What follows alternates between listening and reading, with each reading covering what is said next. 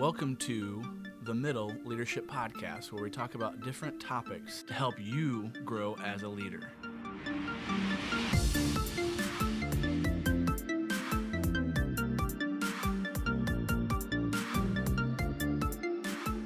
Well, welcome to episode three of the Middle Leadership Podcast.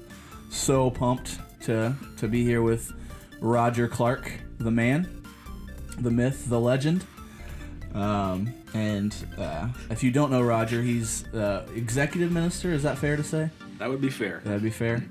Uh, you do you the slash guy. You do a lot of things around here, and we uh, appreciate you greatly. Um, and so I just asked you to kind of to talk about co-leading a small group, and I and I there's a lot of different aspects that go into that.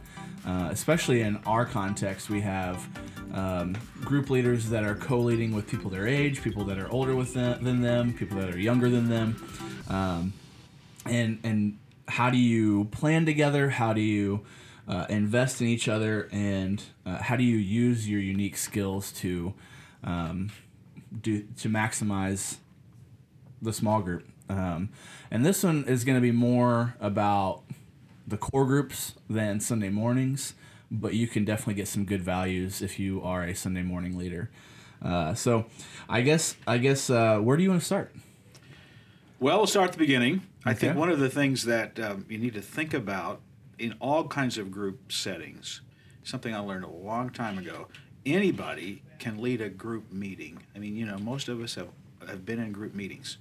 I mean, uh, why do I need a podcast or why do I even learn need to learn about how to lead a Bible study or a core group or anything? Because I've been in them, so I, I ought to be able to do it.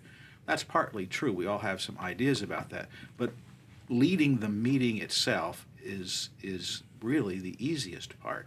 The most difficult part of group life is what happens between the meetings. Absolutely. If nothing happens between the meetings, there's no contact, there's no relationship developed, then the meetings really are flat. And that's really not what we're here for. We're here about uh, developing spiritual habits, uh, developing spiritual friendships. So it just it's just like going to another class. Yeah. So one of the, the overarching principles of group life is yes, I lead a meeting, but what will I do in the space between the meetings? How will I keep our group together? How will I care about our group? How will they know I care about them? And as co leaders, how do we do that with each other? Yeah, and I think those things are absolutely applicable to our core group leaders and our Sunday morning leaders. Because if you aren't investing in them between group times, either Sunday morning or core groups, do they know that you care? Do they know uh, what you mean to them? Right, and you know that they could pick that up. I mean, everybody can pick that up quick. Yeah. Adults do the same. I would say this to adult leaders as well as to leaders of, of students. But I think the difference is students, especially middle school students, need adults in their life, older people in their life, uh, because you know their parents aren't the most cool. But adult leaders, or even college student leaders, high school leaders for that matter, really can speak into their life in a different way than parents can. So I think For it's sure. not just what happens at that little meeting, it's what happens in between. And what I like to call that is appropriate contact Yeah. Because there can be an inappropriate contact That's- as well. We have to be careful with that one, especially as you deal with students. But appropriate contact between meetings is one of the vital things that all leaders need to do. for sure. Uh, so, as far as co-leading a group, uh, talk, let's talk about uh, investing in each other. Uh, investing in each other. How how do co-leaders invest in each other? Well, it's uh, almost the same thing as we just got through talking about. It's it's um, not the meeting because really in the meeting you're busy. You're busy. Uh, every plan kind of goes out the window once it starts because, as you know, you can go in many different directions, and the plan all of a sudden didn't doesn't seem so good. Yeah. The content sometimes doesn't seem right now once you, the questions start coming out.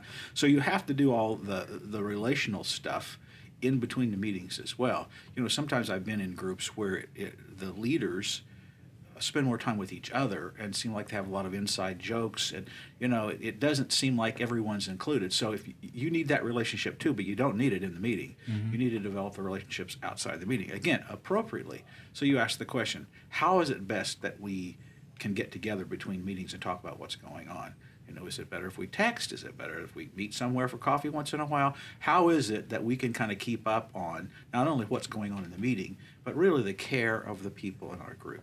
Uh, you know, how, well, let's talk about that ahead of time. You know, the whole idea of leadership is all messed up. Mostly, if you, if you think about the way uh, most of the secular world talks about leadership, it's being the boss of something, mm-hmm. being in charge. But really, if you're using a Jesus idea of a servant leader, we're all here to serve. So, even as co-leaders, how do we serve each other? So, what is it that we need to do to invest in one another, especially prayer? How can I pray for you? You know, just little things like that make a big difference. Yeah, the word that comes to mind is uh, intentionality. Mm-hmm. H- how are you being intentional about connecting with each other and investing in each other and praying for each other? So I think what you have to do really is schedule it. Yeah, schedule. You can't it. say, "Hey, you know, let's try to get together this week." That'll yeah. never work. Yeah. You know, when can we get together? Maybe it's a standing, you know, every week at a certain time or place, mm-hmm. or maybe it's this week we're going to call. Next week we'll get together, but work out a rhythm so that there's always at least one touch, somehow, uh, relationally between meetings. Yeah, that's that's awesome. And I guess uh, with that, that we have. Uh, we have leaders that are you know adults we have leaders that are high school students uh, we have leaders that are uh, you know, um, what's a what's a good way to put it? Um, veterans. Veterans. Veterans. Yes. Um, and uh, how how do you lead with someone that's your age? How do you lead with someone that's younger than you? And if you're the younger person, how do you help lead? Well, I think leading with someone your age just needs to be clear who does what, mm-hmm. and uh, that kind of gets to gifts and talents as well. Uh, you know, I think you've heard uh, we've heard John Robertson talk about the idea of uh, he uses like in quotes, I see in you. So what do you see in the other person that you really think ought to be brought out in the group life? Is uh, you know, for instance, if I'm leading a group and there's anything to do with recreational time, it's not me. Mm-hmm. I need somebody to complement what I do because I like to sit and talk. I do not like to throw balls. I do not like to, you know. So if you're doing a recreational component, is there you know i see in you the ability to do that so you try to bring out the best in one another and talk about what the best is you know you don't want you know to use your weakness you want to use your strength and so Absolutely. Explore the complementary ways that you can help one of the things i think no matter whether you're younger or older that you need to be careful with is especially if you're leading together is what we parents often experience which is the group i know your students wouldn't do this tyler but some student groups they they might tend to play one off the other. You know, if they've got a, a certain preference or something they want to do, they might go to one leader and say, "Can we do this?" And they say, "Ah, that's not a good idea." Well, they go to the other leader and said, "Can we do that?" Oh, that's a great idea. And all of a sudden, they've got a kind of a conflict set up. Uh, leaders should always make sure, whether they're younger, older, or whatever, as they work together, we we answer uh, as a group, not as individuals. We need to check with one another, just like mom and dad need to check and say, "What did you say? What did you say?" before we make a decision. Make sure that you don't allow that to happen. So that kind of d- d- drives a wedge between leaders sometimes. When, and if you don't agree, then it's even more important not to do anything. Except that's that's when you talk between meetings and say, "Let's talk about how we might want to." You know, I think we should have more fun. No, I think we should study more. How do we balance that? That that is a great point. Uh, to let me say, let me check with so and so. Let's let's we I want to talk about it. You yeah, know, that's a, that's an idea. Yeah, we'll, we'll talk about it, get back to you or something. That's the best way to do it. And you know the the way that you, uh, I think it's Andy Stanley. Andy Stanley says everything yeah, that is important, but you know he says something to the effect that uh, public loyalty equals private leverage. Mm. So I like to say public loyalty equals private influence. So in other words, if you're loyal to each other and to student ministry and to what student ministry wants to do in public, then it's going to be a lot easier in private to get together and talk. But if you start talking, well, I don't, you know, this is what Tyler wants us to do, but I'm not really sure about this idea, that kind of thing, that just breeds uh, distrust and kind of divides things. Talk about all this privately uh, and then come with the united front and say, okay, this is the this is the why we do it. And that's a great leadership model too. Well, it should be for adults too. It yeah. not always for adults, but you know, again, speak uh, speak well publicly, and and iron things out privately. Yeah, yeah, that's good. Another thing about that is, um, what are we serving? You know, as we say, we're servant leaders. What we're doing is we're uh, if we serve the the why and the what and the how of, of what what we want to accomplish in in, in uh, core groups, let's say, Yeah. then that's what we're serving. We're not serving our opinions. We're going back and saying, how are we serving that? If this is what we're expected to do, that's our our true north. It's not anybody's opinion, but it, you know, some things are non-negotiable, but some things can be negotiable. So we look back to why are we doing it, what are we doing, and how are we doing it, and line up with that. That's really what we need to agree on. Yeah, I, I agree completely. And that's what you do, Tyler. You help everybody continue to see the why and the what and how. And a lot of times, how is negotiable. Hey, because of my group, this doesn't work. We need to mm-hmm. do something different. That's fine. But the why probably doesn't change. It doesn't change. It's always it's always. So that's why we keep needing to go It's back. always- Jesus, the Bible, all those words, Yeah. prayer, all those religious things that we all talk about. But those are our, our key points. So if we don't if we don't point back to that as serving that vision, then it doesn't matter what else we do. Absolutely. And you kind of touched on this, uh, but can you go more into depth of uh, talking about using your different skills? Like everyone has their unique skills, uh, unique skill set, and you know, uh, like you said, you don't want to throw a ball, but maybe I do. And- I, I know you do. yeah. Um, but how, how do you maximize your group by, by using your unique set of skills? I think you look at your whole group because every group. I mean, I don't want to sound like 4-H. I'll just do 3H. Every 3H. group needs a head, yeah. and they need a heart, and they need hands. So there are some people who are thinkers. There are some people who are feelers, and there's some people who are doers. Mm-hmm. So you need to look at your group, not just your leaders, and and figure out who those people are and how we can reach each of those people. And I think it's pretty clear. If I don't know who I am, you can probably tell me.